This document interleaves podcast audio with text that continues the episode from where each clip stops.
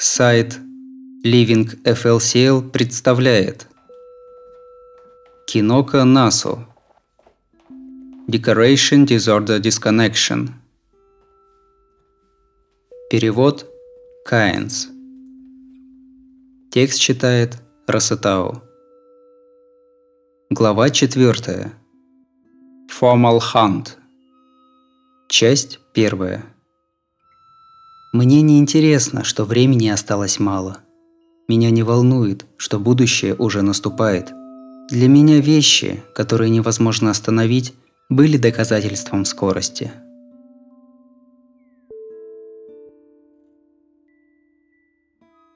Двумя годами ранее, конец две тысячи третьего года. Братик не знает, но наша семья – убийцы. И правда в том, что я, как ее часть, тоже скрываю в себе демона-убийцу.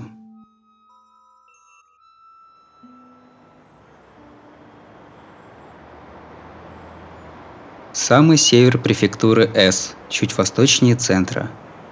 Здесь, на расстоянии двух часов езды на междугороднем экспрессе до главного центра, располагается город Сикура. Население всего пятнадцать тысяч человек.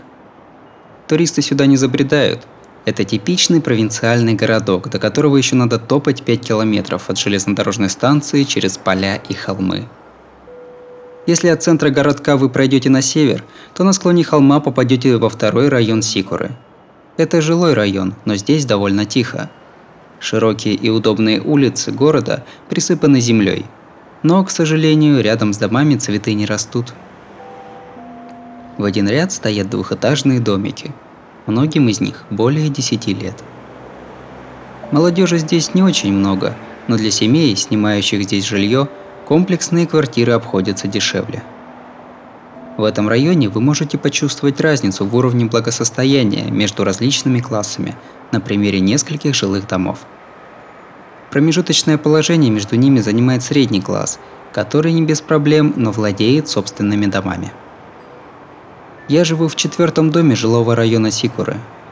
Тут довольно тихо и скучно, но через пять минут езды на велосипеде можно добраться до магазинов, книжной лавки и кафе.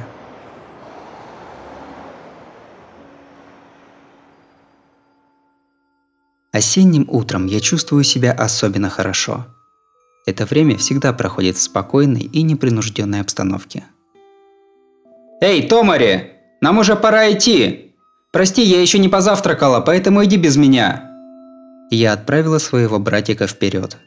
На самом деле я стеснялась ходить в школу вместе с ним, но не могла сказать ему об этом прямо, поэтому и прибегала к такой хитрости. «Ясно, тогда я пошел! А завтра проснись пораньше и прекрати засиживаться допоздна!» Брат немного туповат и ничего не подозревает, он спокойно ушел раньше меня. А я, солгав ему, продолжала тянуть время и прихлебывать слабый кофе. Имя Томари довольно редкое. Его носит лишь несколько человек. Я полагаю, я могу гордиться тем, что затесалось в их ряды. Оно не настолько притягательное, как имя Хана Карёвка, но оно легко запоминается и его легко написать. Когда учителя впервые видят написанное мной имя, они говорят что-то вроде «Никогда раньше не видела такого пустого и неинтересного имени». Хотя я и сама порой так думаю. Мой брат говорит, имя у тебя странное, но сама ты красавица. И я верила в это до начальной школы. Однако мне стало интересно, и я решила спросить его, что же во мне такого красивого. Что-то от японской куклы, что-то от кролика. Да, именно, вот так круто. Так он сказал после двухминутного раздумья. Что? Откуда он вообще взял такое чудовище? Японская кукла плюс кролик – это что-то вроде лисицы? Ну, а например то, что я стараюсь идти в ногу со временем или горжусь своими черными волосами? Да ну и ладно. Я допила свой кофе и встала. Мне уже стоило поторопиться, чтобы добраться до школы. Постой, Томари. Вернись сегодня пораньше, отец хочет поговорить с тобой. Хорошо, о чем? О том же, о чем всегда. Убедиться, что ты была хорошей девочкой. Мама широко улыбалась. О том же, о чем всегда, значит. Этот человек натурально сумасшедший. Каждый раз устраивает семейный совет, прямо вгоняет меня в депрессию. Поскорей бы он уже умер. «Я поняла! Вернусь раньше семи!» И я бодро выскочила за порог. Было около восьми часов, я опаздывала и все равно не торопилась. Шла уже знакомой мне дорогой, оглядываясь по сторонам. Осенний путь в школу – ужаснейшая вещь. Все вокруг окрашено в дурацкие бесчувственные цвета. Но с наступлением зимы заканчиваются дни, когда я пытаюсь избегать других людей, и, какой бы необщительной я ни была, приходится идти на контакт. две тысячи второй год. Октябрь. Как-то внезапно вокруг меня стало очень шумно. Неужели из этого ничего не выйдет? За последние десять лет жизни я впервые была так взволнована. Быть может, не стоило переживать, но я слишком долго ждала этого момента. Я сделала глубокий вдох, и меня наполнили запахи осени. Это меня немного успокоило. Пешеходы неспешно бродили по улицам. Это тоже дарило успокоение. Все это было наиграно, хрупко, но отчего-то довольно забавно. Я старалась дышать ровно, но сердце не желало успокаиваться и только чаще забилось.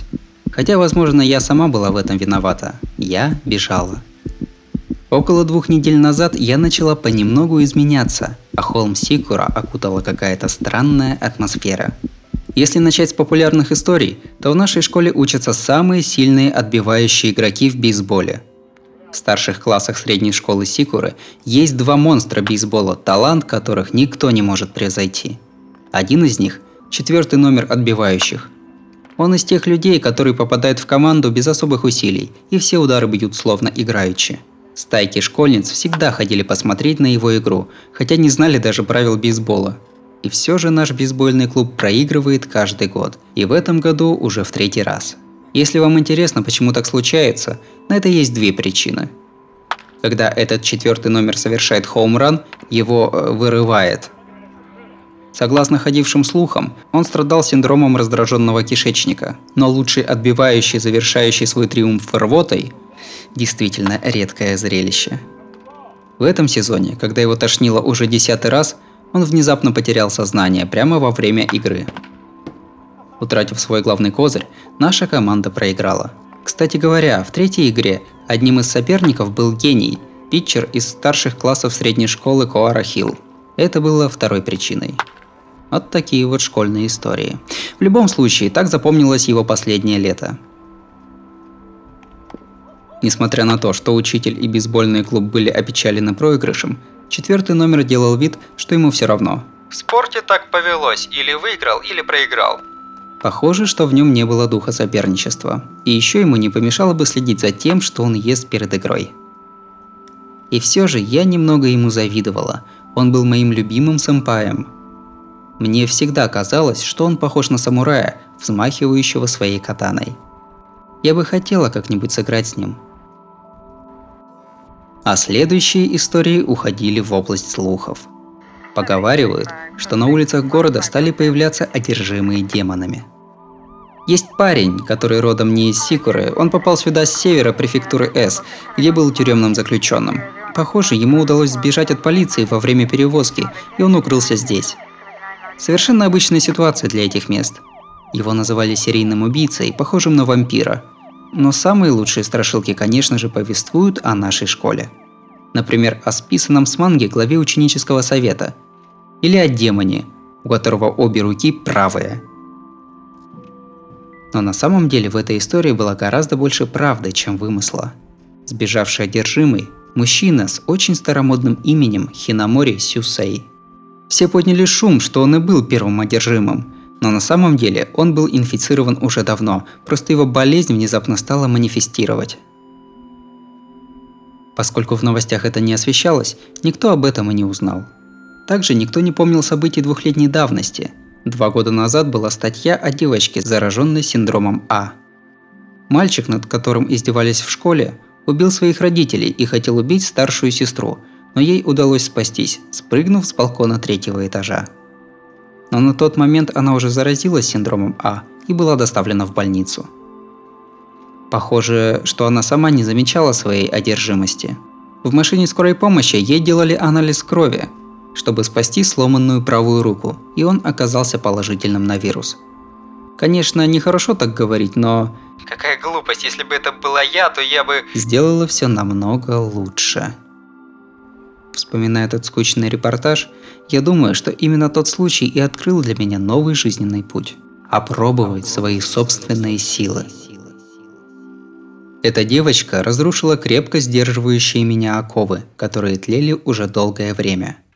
Хотя, быть может, тогда я попросту заразилась. СМИ говорили, что синдром А не передается от человека к человеку воздушно-капельным путем. Больше похоже, что он передается через какие-то электромагнитные импульсы. С момента заражения через определенный промежуток времени начинаются приступы головной боли. Бам-бам-бам!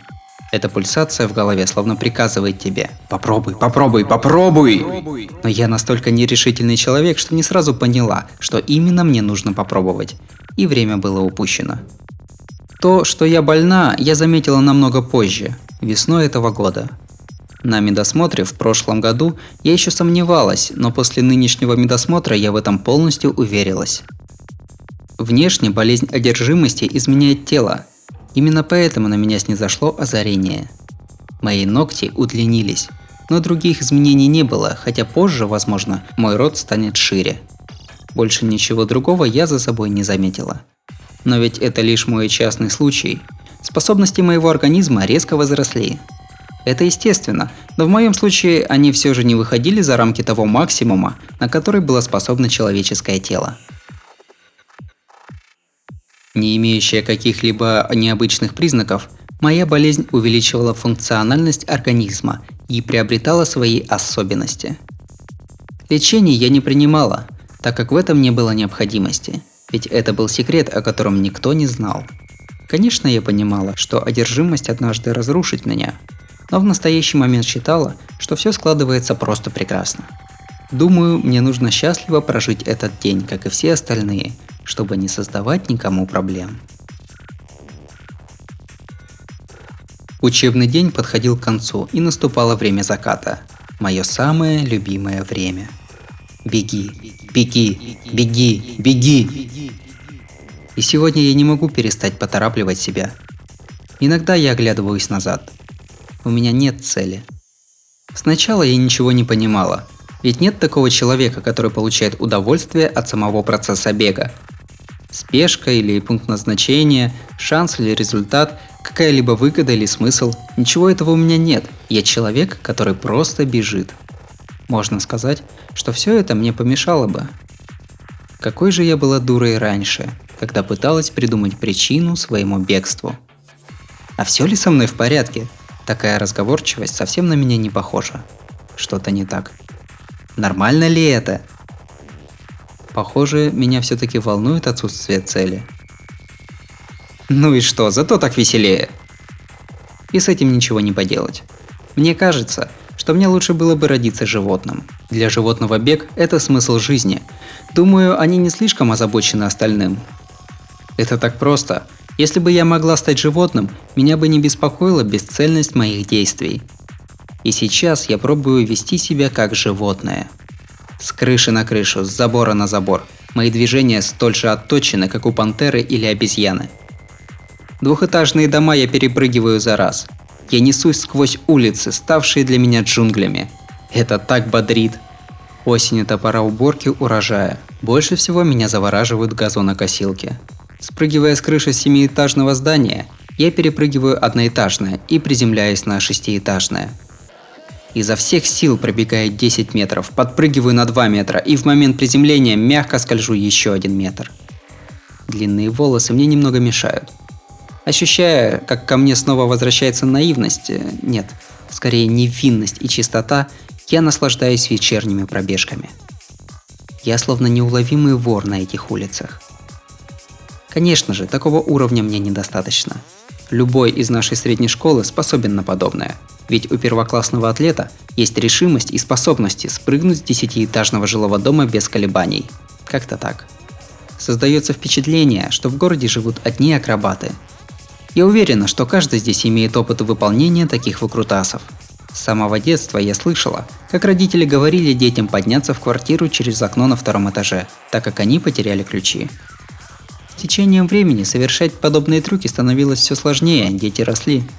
Поэтому приходилось оттачивать свои способности и становиться более изворотливыми. И все же многие прекращали это занятие, и помехой этому была их решимость. Они боялись свалиться, они боялись испачкать свою чистую одежду. Видимо, именно из-за наличия разума мы и потеряли свои животные инстинкты. Люди всегда будут стремиться обезопасить себя, с этим ничего не поделать.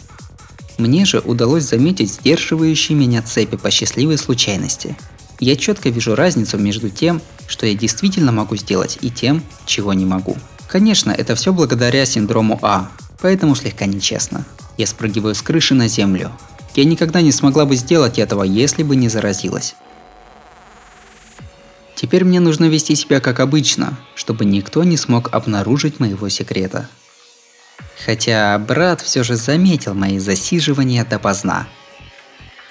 Я встаю и иду домой. Оглядываясь по сторонам, я бросаю свой взгляд в небо. Словно в состоянии опьянения, падаю на землю и делаю глубокий вдох. Именно поэтому я так люблю осень. Только в это время луна так прекрасна.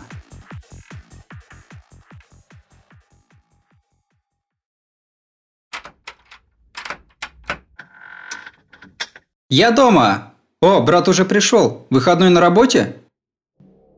Я присоединяюсь к брату в гостиной. Не ожидала, что он тоже будет присутствовать на семейном собрании. Да, выходной. А что у тебя?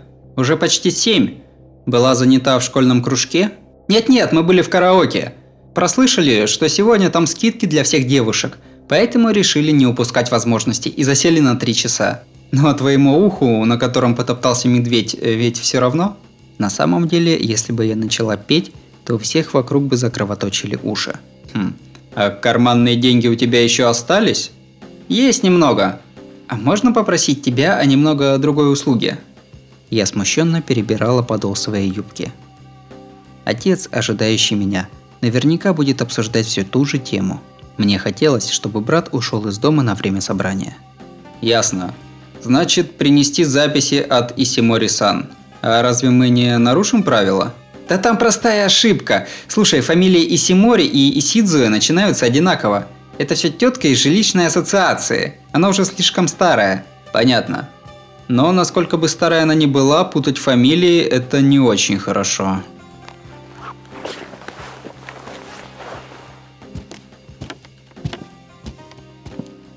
Озадаченный брат ушел в прихожую, а я же, оставив портфель на лестнице, пошла в кабинет отца.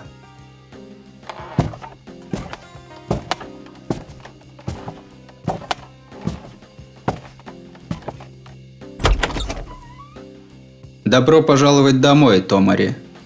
Я рад, что ты послушалась меня. И, широко улыбаясь, отец предложил мне присесть. У кабинета была застекленная крыша. Я всегда любовалась через нее ночным небом. Я полностью игнорировала слова моего родителя. Мне только мешают звуки человеческого голоса. И почему слова человека словно загрязняют окружающую гармонию? Я никогда не обращала на это внимания, но ведь так оно и было. Так нельзя. Ты не думаешь, что стало слишком часто задерживаться допоздна? Твоя мама очень за тебя беспокоится. Да и я хотел бы обсудить с тобой этот вопрос. Его лицо просто излучает добродушие. Прямо как в тот день. В день, когда умер мой дедушка. У моего отца было такое же добродушно успокаивающее выражение лица. Когда мне было пять лет, дедушка стал бременем для нашей семьи. В молодости дед курил и пил без конца, прожигал свою жизнь, а в итоге к старости не мог встать с постели из-за больных легких и сердца. Когда его настигал особо сильный приступ боли, он начинал стонать.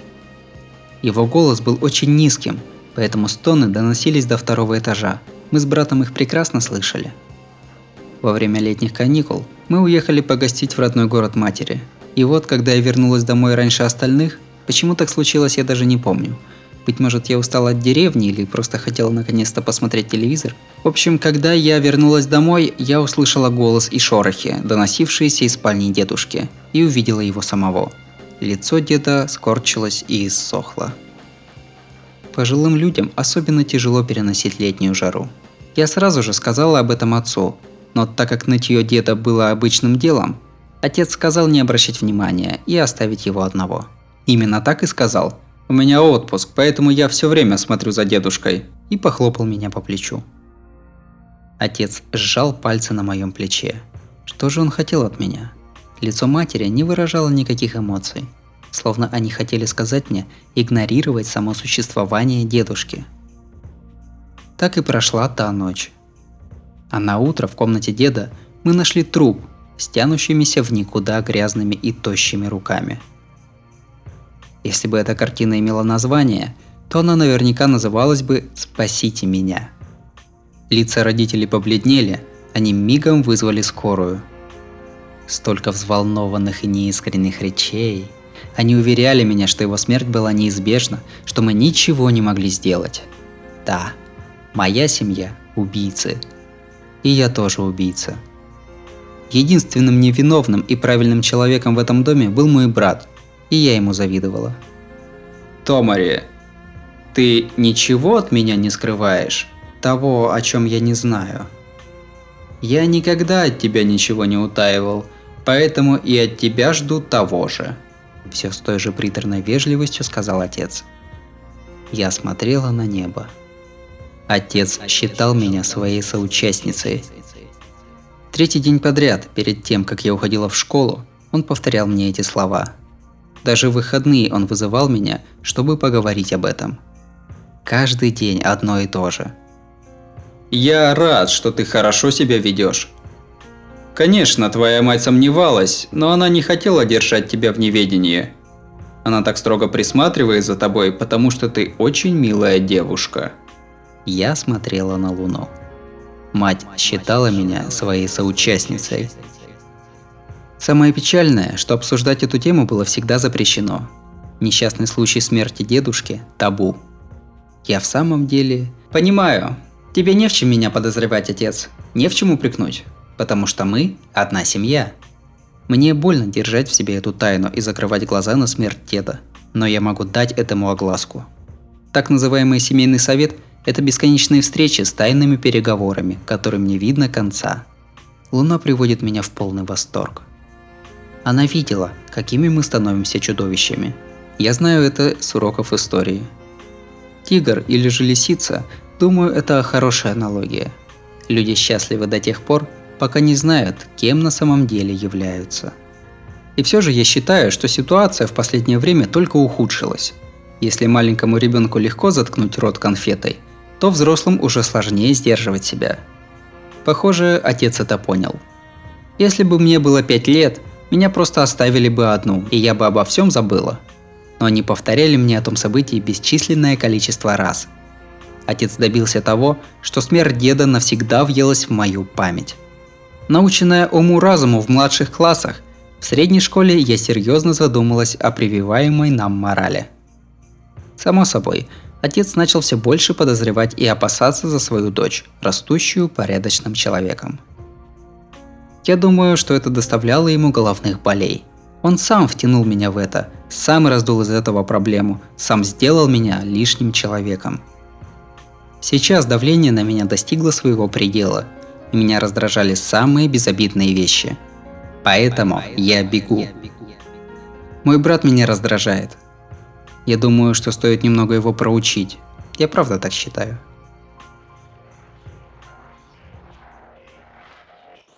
Осень все больше утверждалась в своих правах, а я все глубже погружалась в себя. Мой брат занят подготовкой к экзаменам в университет. И в школе, и дома смертная скука, поэтому я еще больше пристрастилась к своим вечерним прогулкам. Беги, беги, беги, беги. По мере учащения моего пульса я ускоряюсь. Иногда я останавливаюсь, чтобы оглядеться. В моей жизни было много радостей, но бег – самая большая из них. Верно. И все же, когда время, проведенное в бегах, стало для меня самым счастливым? Томари – замечательный ребенок. Я всегда была поводом для гордости.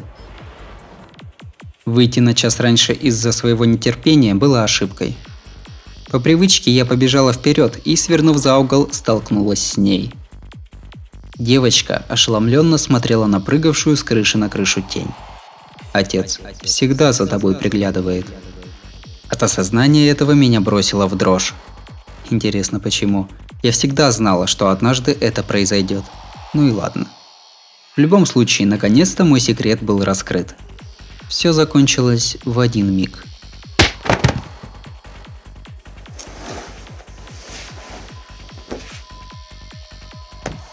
Я уже оттаскивала тело девочки в лес, чтобы там его спрятать. Она упала с одного удара палкой по шейному отделу позвоночника. На оригинальность идеи я не претендовала. Остановившись, я задумалась о человечности своего поступка. Но так как это был уже не первый раз, я не чувствовала за собой никакой вины. Как бы это выразить, я лишь почувствовала неприятный холодок, когда обнаружила, что меня раскрыли. Мы ведь соучастники, семья. Такие неожиданности являются для меня своего рода развлечением. Ничто не может постоянно доставлять тебе удовольствие. То, что тебе было интересно еще вчера, завтра уже навряд ли тебя заинтересует. Конечно, тебе было весело, но ты уже устал от этого. Если подумать, то все это уже не ново. Таким образом, развлечения тоже имеют степень свежести. Не существует того, что сможет доставлять тебе удовольствие вечно. Если не изменить источник развлечений, то изменится настроение потребителя. Развлечения в каком-то роде цепляются за свое существование и постоянно меняют своих потребителей, чтобы те не уставали. То, что случилось в тот день, мне доставляют удовольствие совсем другие вещи. Что меня радовало раньше? Что меня радует сейчас? Именно то самое. Я не могу себя сдерживать. Я хочу расправиться с теми, кто меня увидел. Цель моего бега ясна. Животные бегут, чтобы охотиться.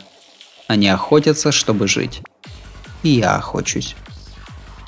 Мне не важно, кто это будет. Мужчина или женщина, взрослый или ребенок. Все же я предпочла бы женщину или ребенка. Однако выбор моей цели – это воля случая. Слабые создания могут ощутить биение жизни лишь в страхе, поэтому хищники помогают им почувствовать себя живыми в момент охоты. Я всегда веду себя тихо. Да, я хочу, чтобы меня поскорее кто-нибудь заметил. Я хочу скорее почувствовать себя жертвой. Иногда я останавливаюсь и оглядываюсь по сторонам. Я могу быть раскрыта раз и навсегда в любой момент. И все же после трех дней, проведенных в этих опасениях, я хочу себе нового свидетеля. Томари, ты ничего от меня не скрываешь? Словно я перешла на его сторону. Братик не знает, но наша семья – убийцы. И правда в том, что я, как ее часть, скрываю в себе демона-убийцу. Но отец и мать не такие уж идиоты. Они, конечно же, заметили, что я что-то скрываю. Я чувствую их страх. Ведь мы же соучастники. Если я не смогу охотиться семь дней, то я выдам все их секреты. Но если меня раскроют на охоте, то родители сядут вместе со мной. Именно поэтому знающие мой секрет люди – проблема. Для обсуждения этой проблемы и созывается семейный совет, где я сообщаю, что сама уже все решила. И, кстати говоря, а почему же тогда раскрывшие меня родители все еще живы?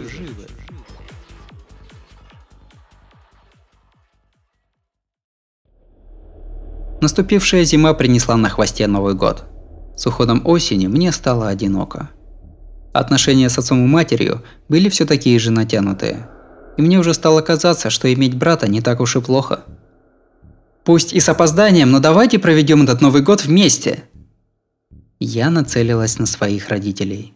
Я была уверена, что меня ожидает увлекательнейшая охота, но мне все еще не хватало приманки. Я аккуратно прощупываю почву. Я скрываю свое присутствие. Я уже наточила свои клыки. Серийный убийца в нашем районе все еще не пойман. Лучший способ замести следы – это спрятать труп в трупе, убийцу в убийце. Все готово.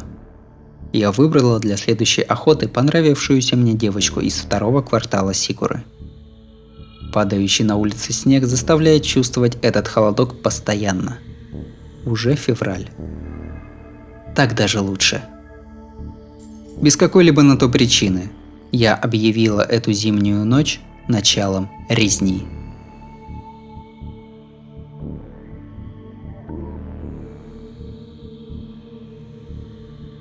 две тысячи третий год, четырнадцатое февраля, полночь. Убийца во втором квартале Сикуры выявил себя. Соседи услышали крики, доносившиеся со стороны дома Исидзуэ Масамити, и вызвали полицию. На вызов были отправлены двое полицейских, патрулировавших этот район. Они обнаружили трупы в доме Яманаси, который стоял рядом с домом Исидзуэ. Это был уже четвертый случай убийств, похожих на совершаемые Хинамори Сюсеем, двадцативосьмилетним мужчиной. Он уже давно разыскивался полицией. Для обеспечения безопасности жителей был отдан приказ об эвакуации близлежащих домов. После того, как полная эвакуация была подтверждена, в ноль часов пятьдесят минут полиция окружила дом, в котором скрывался потенциальный преступник. В качестве подкрепления прибыла команда Томы Мато по отлову одержимых, после чего потерявший в этом инциденте левую руку Исицу Арика, юноша восемнадцати лет, был взят под охрану. Согласно докладу Томы Мато, в ноль часов пятьдесят минут была осуществлена осада дома. Преступник был успешно задержан. Во время ареста никто из соседей не пострадал. Таким образом, число жертв при задержании равнялось нулю. Уже позже, в процессе разбирательства этого дела выяснилось, что один человек все-таки пропал. Число спасенных и число жертв в сумме не совпадало с числом жителей, проживающих в этом районе. Это было официальное заявление. И вот тогда это дело перешло в руки отряда по обеспечению безопасности.